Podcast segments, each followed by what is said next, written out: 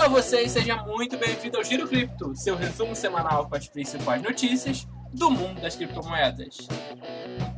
E agora o Giro de 2020, gente, que saudade que eu tava de vocês, Armata, Eric, já tô aqui spoilando meus convidados, mas que saudade que a gente tava de gravar esse programa, a gente já conversou muito, a gente tem bastante novidade pra apresentar pra esse ano, então, por favor, pessoal, já deem um oi pro pessoal, hein, Armata, Eric. Olá, pessoal, como tá vocês? Como foi o final de ano de vocês? Foi bom? Lucraram muito dinheiro no final do ano?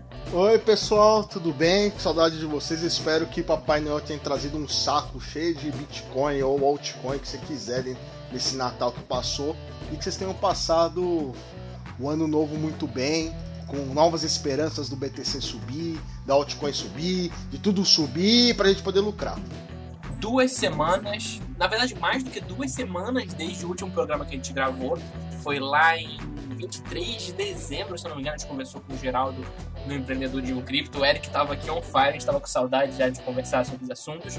De lá pra cá surgiu muita coisa, então esse programa a gente não vai fazer só da semana, a gente vai fazer as principais notícias que a gente não cobriu nesse final de ano e esse começo de ano, então a gente vai dar uma resumida nesses assuntos, vai ser uma mini retrospectiva juntando com os assuntos importantes de agora. Mas antes, aquele momento de jabá maravilhoso aqui, a gente quer anunciar muito orgulhosamente a WeBitcoin Loja, que foi lançada recentemente, a loja da WeBitcoin. Tem camisas, estampas muito legais com a temática de criptomoedas, com a temática de tecnologia. Eu tava aqui, inclusive, conversando em off com o Armato e com o Eric. Tem uma camisa do podcast, a gente vai fazer uma promoção em breve, um sorteio para os participantes do podcast, pro pessoal que acompanha a gente, vai ser bem legal. Até o final do mês a gente vai dando mais detalhes, mas dá uma passada lá, webitcoinloja.com.br, tá muito bacana. Eu já escolhi a minha, e você, Armata? Eu já escolhi a minha também, tá tudo no esquema já. E vamos ver esse sorteio, né? Vamos ver como é que vai sair esse sorteio. Isso aí que eles estão falando não é só jabá mesmo não, gente. Eles realmente escolheram agora há pouco, eu tava conversando. O Eric vai querer a verde, a Armata vai querer a branca. E eu, como sou diferentão, vou querer a amarela do Bitcoin. Só um detalhe, tá? É tudo ao contrário, ele falou tudo errado, mas... Ele inverteu tudo. Ele inverteu tudo. Mas tem várias opções, que importa. Você pode dar uma olhada lá. webitcoinloja.com.br. Gente, o ser humano ainda não saiu do final do ano. No final do ano não saiu dele.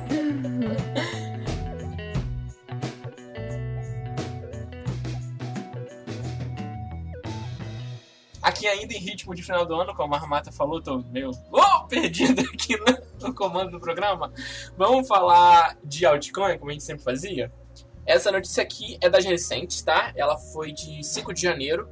E a notícia é que agora você pode comprar petróleo venezuelano com a Petro. A gente conversou no ano passado. Nossa, quando eu falo assim, ano passado, eu me sinto meio tio, sabe? Porque parece que, nossa, faz tempo, 6 meses. Não, foi 9 dias atrás. Mas, um tempo atrás, o Eric falou com a gente sobre o Petro, questão da Venezuela e tudo mais. E o Petro tá começando, fora o Maduro estar empurrando o Petro na população, isso já tinha sido dito anteriormente, agora o Petro tá começando a ter mais usos. Nesse sentido é positivo, porque você já comprava, por exemplo, metal precioso antigamente, e agora petróleo. É uma alternativa à crise da Venezuela, hein? Não. Não é uma alternativa à crise? E não é, né? Eu acho bacana, né? Na minha opinião, a Venezuela está sendo um grande laboratório cripto, né? Esses dias agora a gente teve o anúncio do Burger King está aceitando criptomoeda na Venezuela. Sinal de que o papel estatal lá já não serve mais para nada. Né? Já faz tempo que não serve para nada. Acho que a grande jogada do Maduro para fugir das sanções econômicas e criar uma criptomoeda é muito boa. E ainda mais que agora vai ser lastreado não só... Você pode comprar petróleo, pode comprar metais, né? Alguns metais industriais, né? Como Sim. aço. Eu achei isso muito bacana. Mas a gente tá falando de Maduro, né? Vai entregar. Então, mas a gente sabe que ele se utiliza dessa forma, né?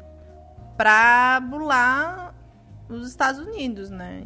Se ele tá entregando, aí já é outros 500, né? Eu acho que entrega, gente. Ele tá com muita sanção pra dar um migué desse. Se ele faz isso, ele perde a credibilidade que ele já nem tem. E existe um outro problema. A Petro vale o quê? Ia ser atrelada a um valor de um barril de petróleo, não era? Isso. Era isso aí. E se a Venezuela mãe decide emitir um monte de token escondido? Não vai desvalorizar o token dela? Quem sabe? Mas o valor não é fechado no barril? o valor de um token era fechado num barril. E se eu tiver mais token que um barril? A gente tá falando de Venezuela, entendeu? Eu não sei. Eu acho legal, eu acho bacana, eu acho que Venezuela é um grande laboratório cripto que vem fazendo, né? Mas a gente ainda assim mostra que o Bitcoin é superior. É superior. Você tem uma limitação de moeda que vai ser gerada. A Petro, qual é? Essa notícia aqui a gente vai voltar, porque você falou que o Bitcoin é superior. Tem um cara que discorda disso, que é um executivo da Libra. Essa notícia não está na lista, mas acho que a gente pode comentar. Inclusive, vamos falar dela agora. Que é que teve um executivo da Libra que recentemente falou que o Bitcoin ele não é suficiente. O mundo precisa da Libra porque o Bitcoin não serve como forma de pagamento, cara. Eu fiquei pensando nessa coisa. Você falou agora que o Petro não serve, mas que o Bitcoin serve. São funções diferentes, eu sei, mas... será que o Petro não pode solucionar alguma coisa que o Bitcoin não pode, assim como a Libra pode solucionar a forma de pagamento que o Bitcoin não pode? Ou pelo menos o que ele pensa? Eu acho que a gente tem que ir pro partes. Quando a gente fala que Bitcoin não pode ser usado no dia a dia, a gente fala isso por quê? Por causa das taxas de transferência, por causa do fator de divisão do Bitcoin. No dia a dia, por causa da incrível volatilidade dele, principalmente, e porque não é rápido, não é barato você transferir, sei lá, pagar um café, pagar R$3 com Bitcoin, demora e é volátil. O seu café pode custar R$10 muito rápido. Não, sim, mas a gente pode dizer que, na verdade... Mas a Lightning Network vem para ajudar nesse tipo de quesito, né? Na velocidade, mas não na volatilidade. Não na volatilidade, isso é verdade. Mas aí a gente tem que começar a atrelar as coisas a BTC e não a... Como posso dizer? Não em dólar, né? Não em real. Mas aí é meio fantasioso. Se você vai atrelar as coisas no par BTC, você tá acreditando que o BTC vai se estabilizar como moeda mundial. Bom, ela já é uma moeda sem fronteira, né? A gente não faz pareamento nenhum com ouro, por exemplo, que é o que o Bitcoin é parecido hoje. Sim, mas mesmo assim existem soluções de pagamento cujo qual o lojista, a partir do momento que ele recebe, já transforma diretamente em moeda corrente, né? A gente comentou de alguma dessas tecnologias no ano passado. Que era o caso da ElectroPay, que era o caso... Agora tá vindo a Cielo também junto com uma fintech para fazer esse tipo de coisa. Então existem essas soluções de pagamento...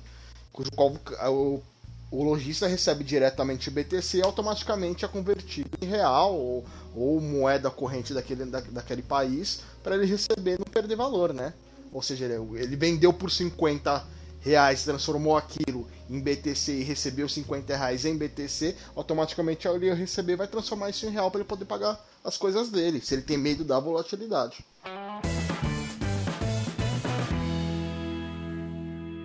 Próxima notícia aqui, vamos sair um pouquinho de alt, vamos entrar em tecnologia e criptomoedas, né, de modo geral. YouTube diz que proibição de vídeos cripto foi um erro. Aqui um pequeno contexto, no meio de dezembro, se eu não me engano, rolou uma onda de banimentos e remoção de conteúdo cripto no YouTube. Do meu conhecimento, ninguém estava esperando por isso. Um número enorme de youtubers foi prejudicado na gringa e no Brasil. A gente conversou com alguns, inclusive, a gente fez 3 matérias sobre esse tema. E o YouTube do nada começou a remover e, pior, a colocar a tag, a marcar esses conteúdos como nocivos ou perigosos. Normalmente, recebe essa tag de nocivo ou perigoso conteúdo pornográfico, com violência explícita, conteúdo que ensina crime, por exemplo. Então, foi muito pesada a forma como o YouTube lidou com isso. E aí, logo depois, o YouTube voltou atrás para dizer que tinha errado com isso, mas... Obviamente ele não ficou livre de críticas. Vocês acompanharam essa bagunça toda que o YouTube fez? Foi uma jogada pensada ou foi um acidente? O YouTube fala que foi erro, né? Nos logaritmos, enfim. Mas, sinceramente, eu não sei. Se foi um erro, se foi censura, enfim. Fica difícil saber, né? A gente sabe que alguns canais sofrem, de uma certa maneira, um meio... Não censura em si, né? Mas sofre um pouquinho com o YouTube, devido às questões politicamente corretas, né? Principalmente canais que se diz de direita, enfim. Mas para criptomoeda não foi tão inusitado, porque, se eu não me engano, acho que o ano passado, alguns canais tinham levado... um strike antes mesmo disso acontecer, né? Mas isso aconteceu, já virou uma coisa maior, né? É, aqui no Brasil eu acompanhei que o Felipe Escudeiro do Bitnada, ele tomou 2 strikes, acho que no terceiro ele ficava impedido de publicar por 15 dias, uma coisa assim. Ele publicou nas mídias sociais, ele estava bem chateado. Teve uma outra galera no Brasil também que passou com esse problema. E teve muita gente que disse que até hoje os vídeos não voltaram, uma parte deles. É, eu acho que o Felipe Escudeiro ficou sem dormir uns bons dias. Tenho certeza. De preocupação em perder o canal por causa dos strikes. Mas eu não acho que foi erro de algoritmo, acho que foi erro de estratégia do YouTube. Eu acho que parte disso é culpa do nosso usuário. Eles vão falar, como assim? Por quê? Né? Você não mexeu lá. Porque assim, aí você que tá ouvindo a gente, né? Aqui o Marcelão, a Armata, respondem pra mim. Quando vocês encontram aqueles vídeos de pirâmides com Bitcoin, alguém denuncia? Não. Eu também não. Tipo, normalmente a gente nem vê, vamos falar a verdade. Normalmente a gente não vê. Mas quando a gente encontra por aí, quando a gente tá navegando e acaba sem querer caindo em um, a gente denuncia? A gente faz esse tipo de coisa? Não. Então eu acredito, é uma suposição minha, que foi um erro de estratégia e não de algoritmo. A galera deve ter começado a reclamar que tinha muito, e tem bastante, que a porta, infelizmente a porta de entrada do Bitcoin ainda é pirâmide.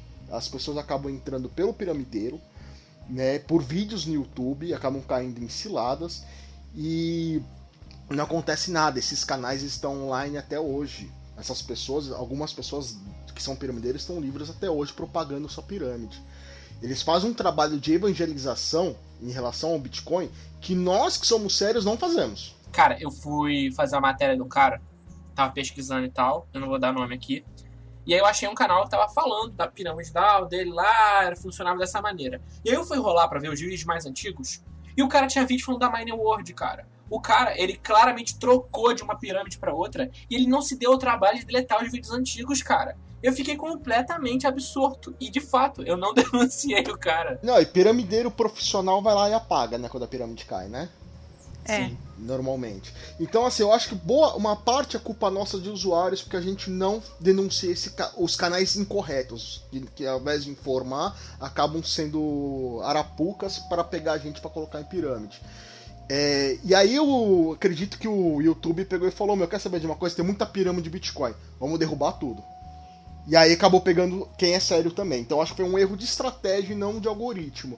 Agora, o que nós devemos, como usuário, devemos fazer? Para deixar quem é sério, quem tá fazendo um trabalho sério, continuar. Vai lá, dá o seu likezinho no canal do cara, se inscreve e tal. E no cara que tá fazendo piramidão, denuncia lá, tem lá a função golpe, não sei o que lá, fraude, nocivo. Põe lá o que você quiser, mas põe alguma coisa. Sinalize pro YouTube que aquele canal, ele é incorreto. É isso que nós, como usuários sérios, devemos começar a fazer para que não prejudique os outros. Porque vamos falar a verdade, 90% dos canais sobre criptomoeda é o quê? É pirâmide, 10% é canal sério.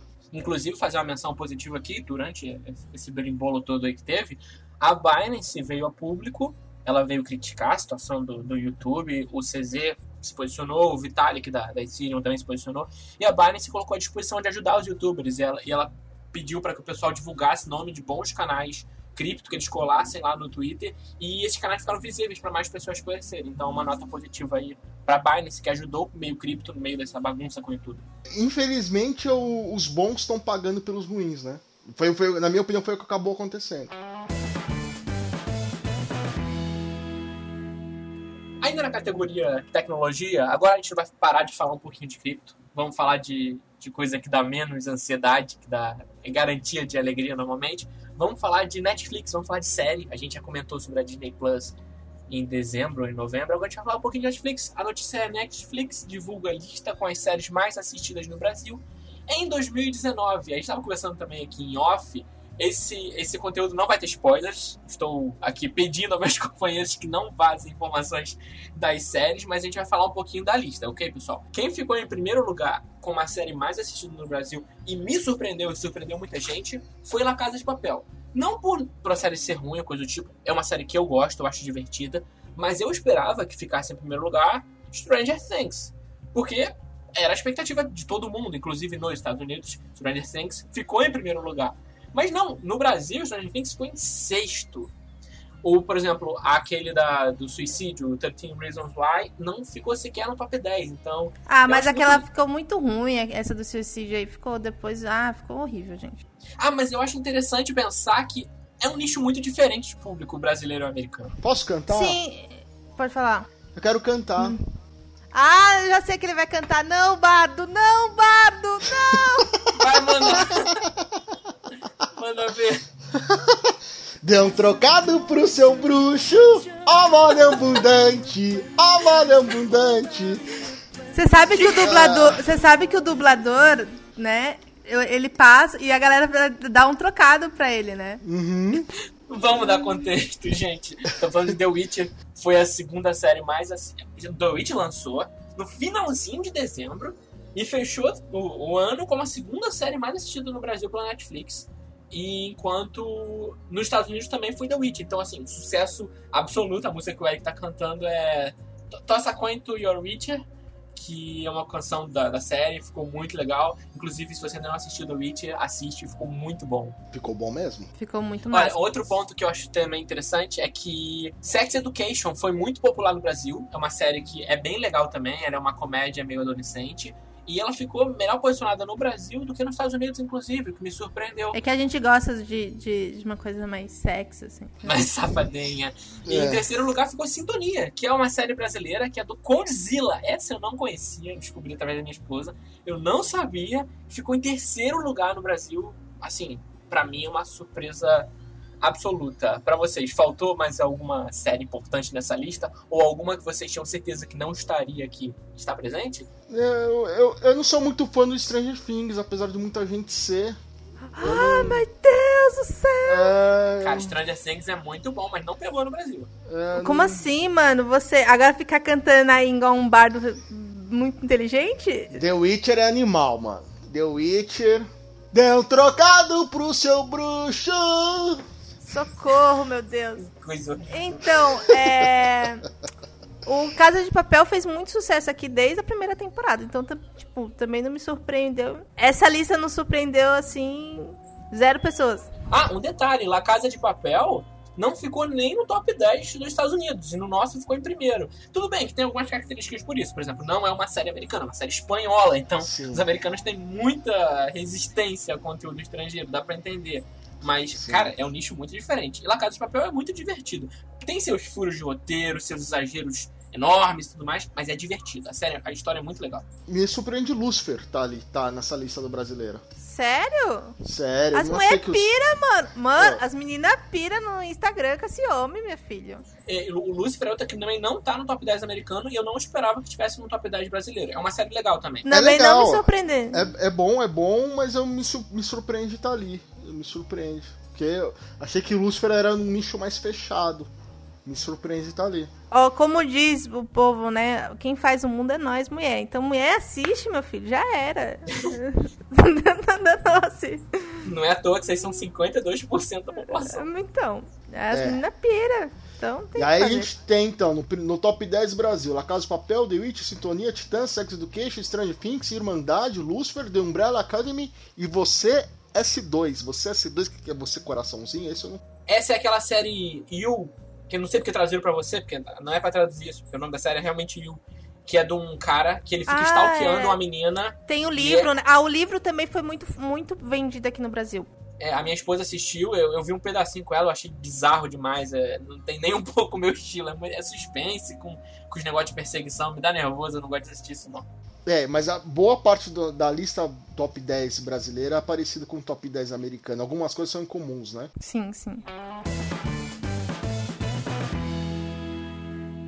Vamos voltar a falar de criptomoedas aqui, mas ainda na parte vinculada à tecnologia. A notícia é Google Trends. Bitcoin liderou as buscas no mercado cripto em 2019, mas a Libra não ficou longe. Eu comentei da Libra agora há pouco, a Libra não estava no nosso roteiro inicial, eu falei de improviso mesmo, porque eu lembrei dessa notícia aqui.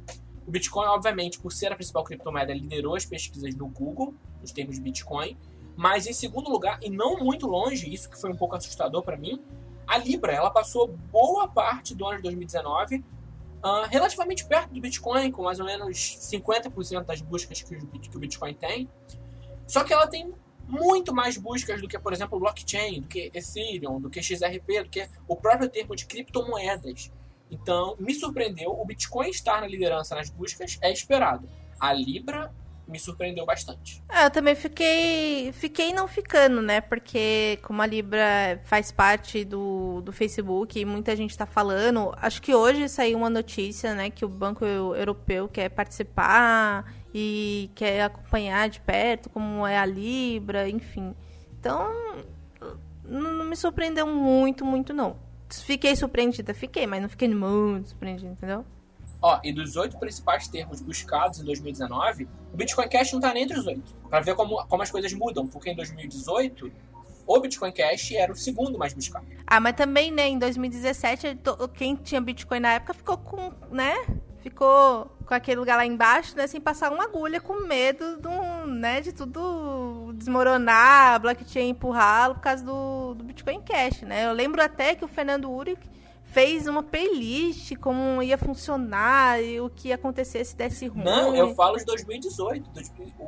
Teve a separação lá, o fork de 2017, mas em 2018 o Bitcoin Cash conseguiu ficar bem buscado. E agora ele tá esquecido. Ah, né? Também teve a briguinha lá também, né? É, do cara do Bitcoin Cash e o outro também, não foi, Eric? O SV lá, o fork, né? É, o fork. Ah, então teve novela. Teve novela. É, eu acho que assim, isso mostra, na verdade, que ainda há uma procura sobre Bitcoin, as pessoas saberem. Não tô falando que isso está se representando em compra massiva da galera, mas eu acredito, eles ainda estão pesquisando, mas é muito impressionante a Libra já aparecer em segundo lugar, e se a Libra vier mesmo, se é que vai acontecer mesmo, pode ser algo um concorrente bem forte para as outras criptomoedas. Você pode ver que ela tem mais procura no gráfico, por exemplo, que blockchain, né, como vocês estavam citando. Tem mais procura que um Ethereum, tem mais procura que uma Ripple, que já faz tempo que estão no mercado. Ou seja, vai ser um concorrente de peso, que se realmente entrar, vai estar nos tops 10 com certeza, devido à forma que o Facebook tem de entrar na vida das pessoas, vamos colocar assim. O poder de barganha que o Facebook tem. E para finalizar esse assunto aqui rapidinho, teve uma outra característica interessante, né, que é um gráfico que a gente está vendo aqui. Quando o Bitcoin ele teve 3 altas bem interessantes durante esse ano, e essas 3 altas representaram picos de buscas no Google, mas assim, de chegar a dobrar a quantidade de buscas. Entretanto, quando o Bitcoin tinha quedas acentuadas, não havia uma queda proporcional nas buscas. Então, assim, quando o Bitcoin está em alta, as pessoas aumentam muito o seu interesse, quando o Bitcoin tem essas super altas. Mas quando o Bitcoin tem super quedas, isso não acontece. É a lei do trade. Não conhece a lei do trade? Compre na alta para vender na baixa? É, porque você acha que o meu canal tem de raiz. Mas olha só, quando o Bitcoin está estável, ele tem um padrão de acesso, de buscas. Quando ele sobe, o padrão sobe muito. Sim. Mas quando ele desce muito, esse padrão não desce muito ou sobe muito, ele se mantém o mesmo. As pessoas são indiferentes à queda do Bitcoin, basicamente. Porque eu acho que a grande maioria das pessoas que já tá no mercado acaba continuando. E na verdade, quando ele sobe muito, começa a aparecer mais notícias no jornal, mais notícias no Twitter, mais notícias na internet, a galera começa a falar, nossa, qual que é aquele ativo mesmo que tá subindo? Ah, o Bitcoin, deixa eu ver. Aquele negócio que você compra. A grande maioria das pessoas ainda não sabe o que é Bitcoin. Algumas têm uma noção, mas nunca compraram um Bitcoin. Então assim, nossa, tá subindo de novo, vamos dar uma olhadinha, e vai lá e pesquisa. Porque infelizmente, a grande maioria das pessoas só começa a procurar, a saber do ativo quando o negócio já tá subindo lá. Quando o negócio tá lá na ponta do iceberg, lá em cima, na lua, né, quase para despencar, né? E que aí quando as pessoas falam, nossa, qual é aquele ativo mesmo de 2017 que subiu mais de 300%? O que é Bitcoin? Bitcoin? E vai pesquisar na internet. Aí cai aonde? No Bitcoin Cloud. Que triste. Infelizmente, essa é a verdade. Vamos lá, pessoal. Ainda falando de Bitcoin aqui, essa notícia é de 8 de janeiro e vocês vão ver que ela já está desatualizada tão rápido. A notícia é: Bitcoin atinge 8.400 dólares com intensificação do confronto Estados Unidos e Irã. Agora, enquanto a gente está gravando, o Bitcoin já está em 7.800, já caiu 600 dólares. É basicamente era o temor da Terceira Guerra Mundial. O pessoal entrou em pânico, as redes sociais ferveram com o anúncio lá dos mísseis que saíram na base de Al-Sadi. E o Bitcoin subiu pra caramba. Isso era um reflexo daquela coisa do Bitcoin ser uma reserva de valor, certo? Correto. Uhum.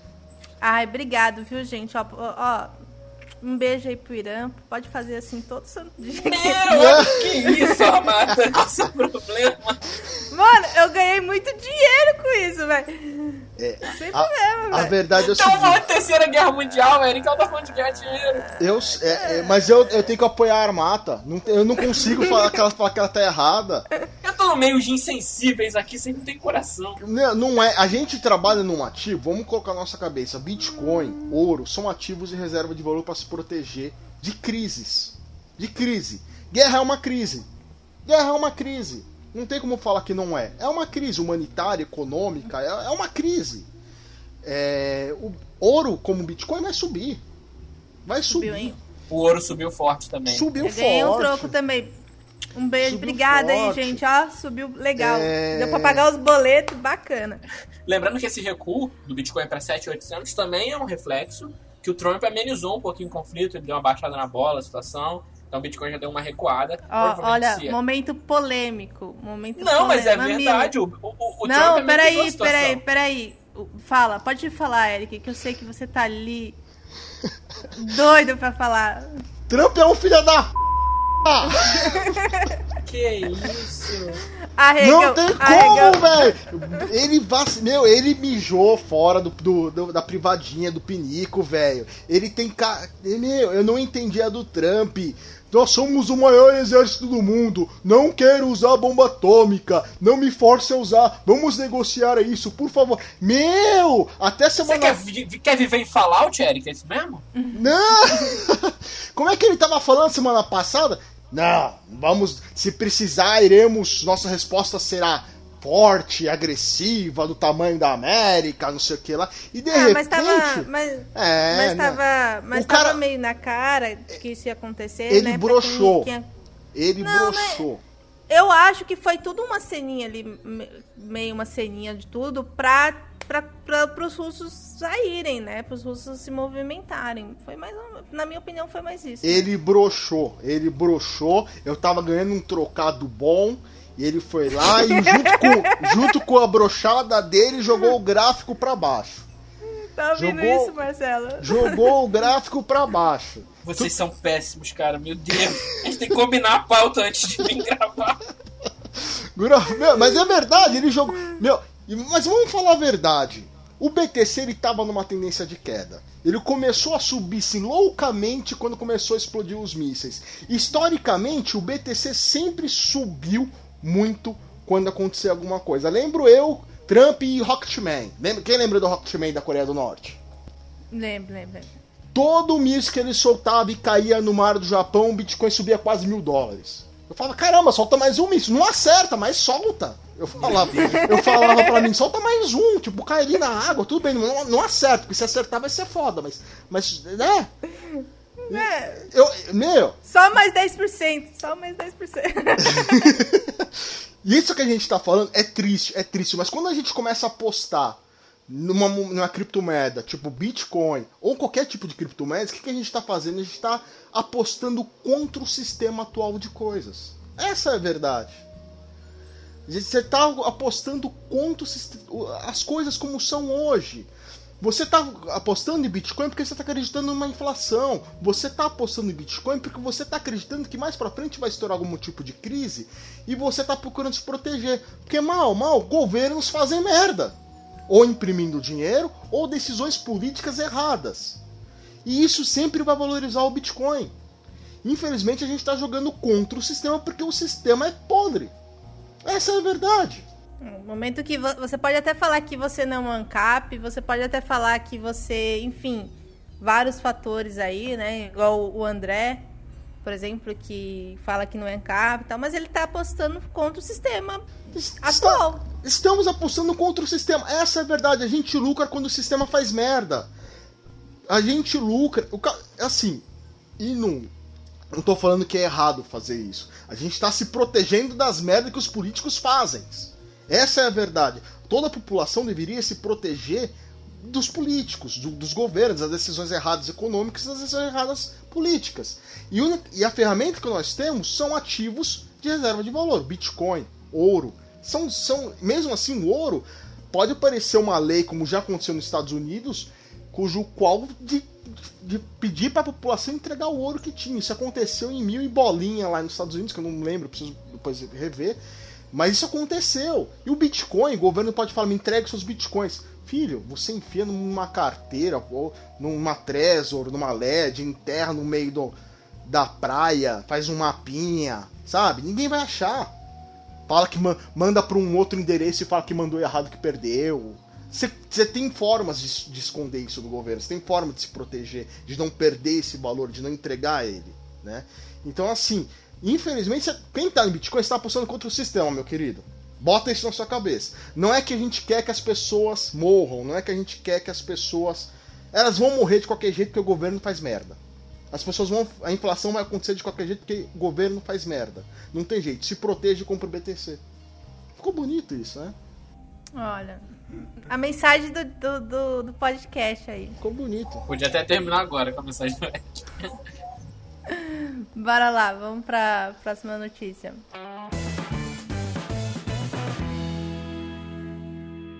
Últimas duas notícias aqui do nosso programa. Vamos falar de duas notícias de Brasil. A primeira, presidente da BWA, Paulo Bilíbio, tem bens bloqueados pela justiça. Aqui é o contexto que a BWA, em meados de dezembro, a gente fez uma matéria falando que começou a ter atrasos nos saques. E depois a BWA mandou pra gente uma nota respondendo e explicando o problema que eles estão tendo, com os atrasos e tudo mais. E agora tá tendo esse bloqueio de bens. Vocês estão acompanhando a situação da BWA? É assim, isso é mais uma empresa que me preocupa, que traz um problema grande pro mercado BR. Eles ofereciam, eles prometiam um rendimento. Eles não tinham autorização da CVM para fazer esse tipo de coisa. Eles não têm ainda. Eles não têm. Dificilmente vai conseguir, né? Porque a gente sabe como é que a CVM é com promessa de lucro. E o que vai acabar acontecendo, por causa dos ruins, vai acabar regulando isso aí. Vai acabar regulando o mercado, vai começar a falar que agora para fazer análise gráfica vai precisar ter certificação, vai começar a falar que vai ter que pagar um tributozinho para quem tiver uma exchange, para a CVM. Meu, é mais um motivo que se dá para regular o mercado. Infelizmente. É o que acaba acontecendo. Igual problemas acontecem, a gente entende, a gente sabe que problemas acontecem, mas... Meu, o que eu posso falar? Eles mandaram uma nota para você, filho? E Marcelo? Mandaram uma nota aqui para o WeBitcoin. Eu vou até procurar a nota enquanto vocês falam. Eles escutam a gente, então? Não, no caso, a Miriam entrou em contato com eles pra eles falarem no post original e eles só responderam depois. Entendi, mas responderam, né? Responderam 3 dias depois, né? Depois que a água bate na bunda, sabe? Que as críticas vêm, que todo mundo já leu a matéria. Aí eles respondem.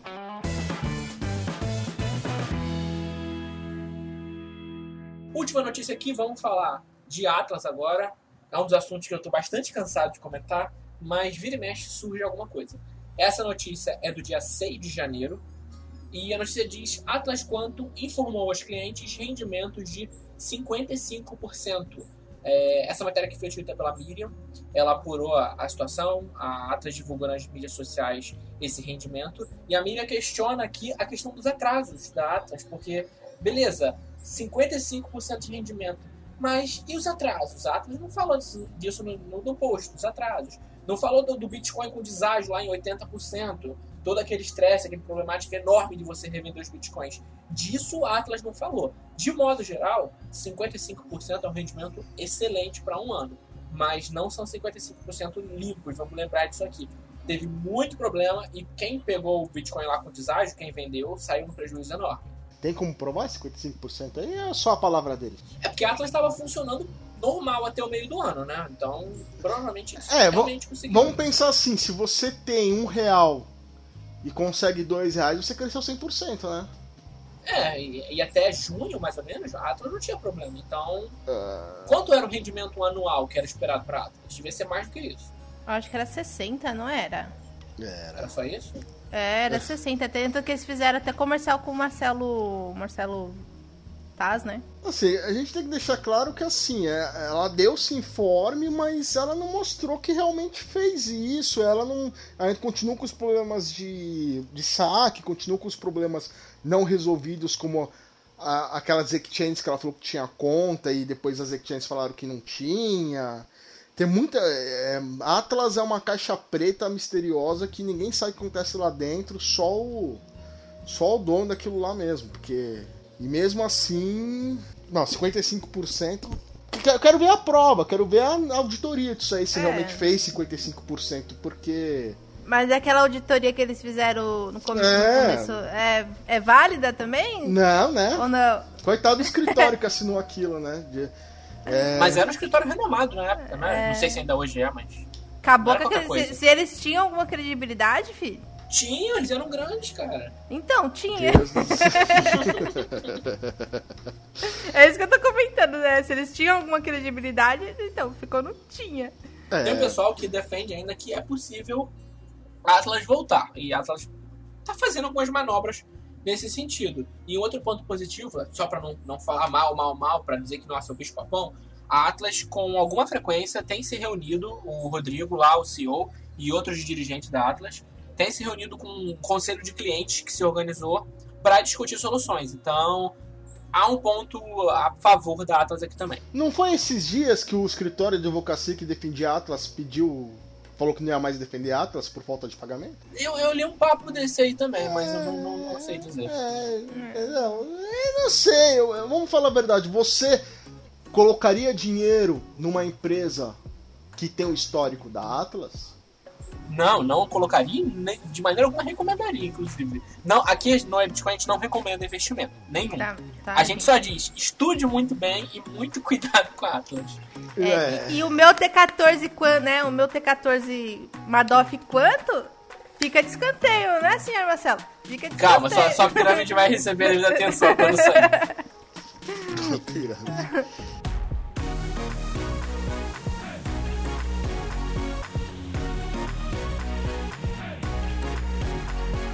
Muito bem, pessoal, estamos aqui finalizando o nosso primeiro Giro Cripto do ano de 2020. Estava com muita saudade de conversar com vocês. A gente separou essas notícias aqui com muito carinho, notícias que a gente juntou desde o final do ano passado pra cá. Armata, Eric, muito obrigado, eu tava com muita saudade de conversar com vocês também. O Eric não mandou tocar fogo em ninguém por orientações em off aqui. Então, pessoal, quiser deixar sua mensagem, Eric, você não tá autorizado a tacar fogo em pessoas. Ok, eu queria agradecer a todo mundo que ficou ouvindo a gente até o final. Se vocês gostaram, dá uma passada lá no Twitter do eBitcoin, deixa lá um comentário no Face, escreve pra gente, ou alguns assuntos que vocês querem que a gente converse sobre. Né? A gente pode estar trazendo aqui também. E obrigado por ter ficado conosco, por aguentar a gente mais nesse Giro Cripto. Eu quero agradecer mais uma vez aí ao Marcelo, ao Eric, pela essa companhia maravilhosa, por esse momento gostoso deste bate-papo que a gente tem aí. E espero que você, ouvinte, tenha gostado desse giro. E o Eric não mandou queimar ninguém, mas só pediu uns foguetinhos a mais aí pra ter um lucrinho a mais. Só isso. Então é isso, pessoal. Eu agradeço muito a presença de todos vocês que nos ouviram. Qualquer crítica, sugestão, são sempre muito bem-vindas. Temas também, porque agora a gente vai entrar com alguns novos programas. Aqui já um spoiler, a gente está vindo com um programa da Armata, em que a Armata vai hostear o programa, vocês vão gostar bastante, vai ser do jeito dela. E, então, a gente se vê na próxima semana. Muito obrigado a todos. Até mais aqui no WeBitcast.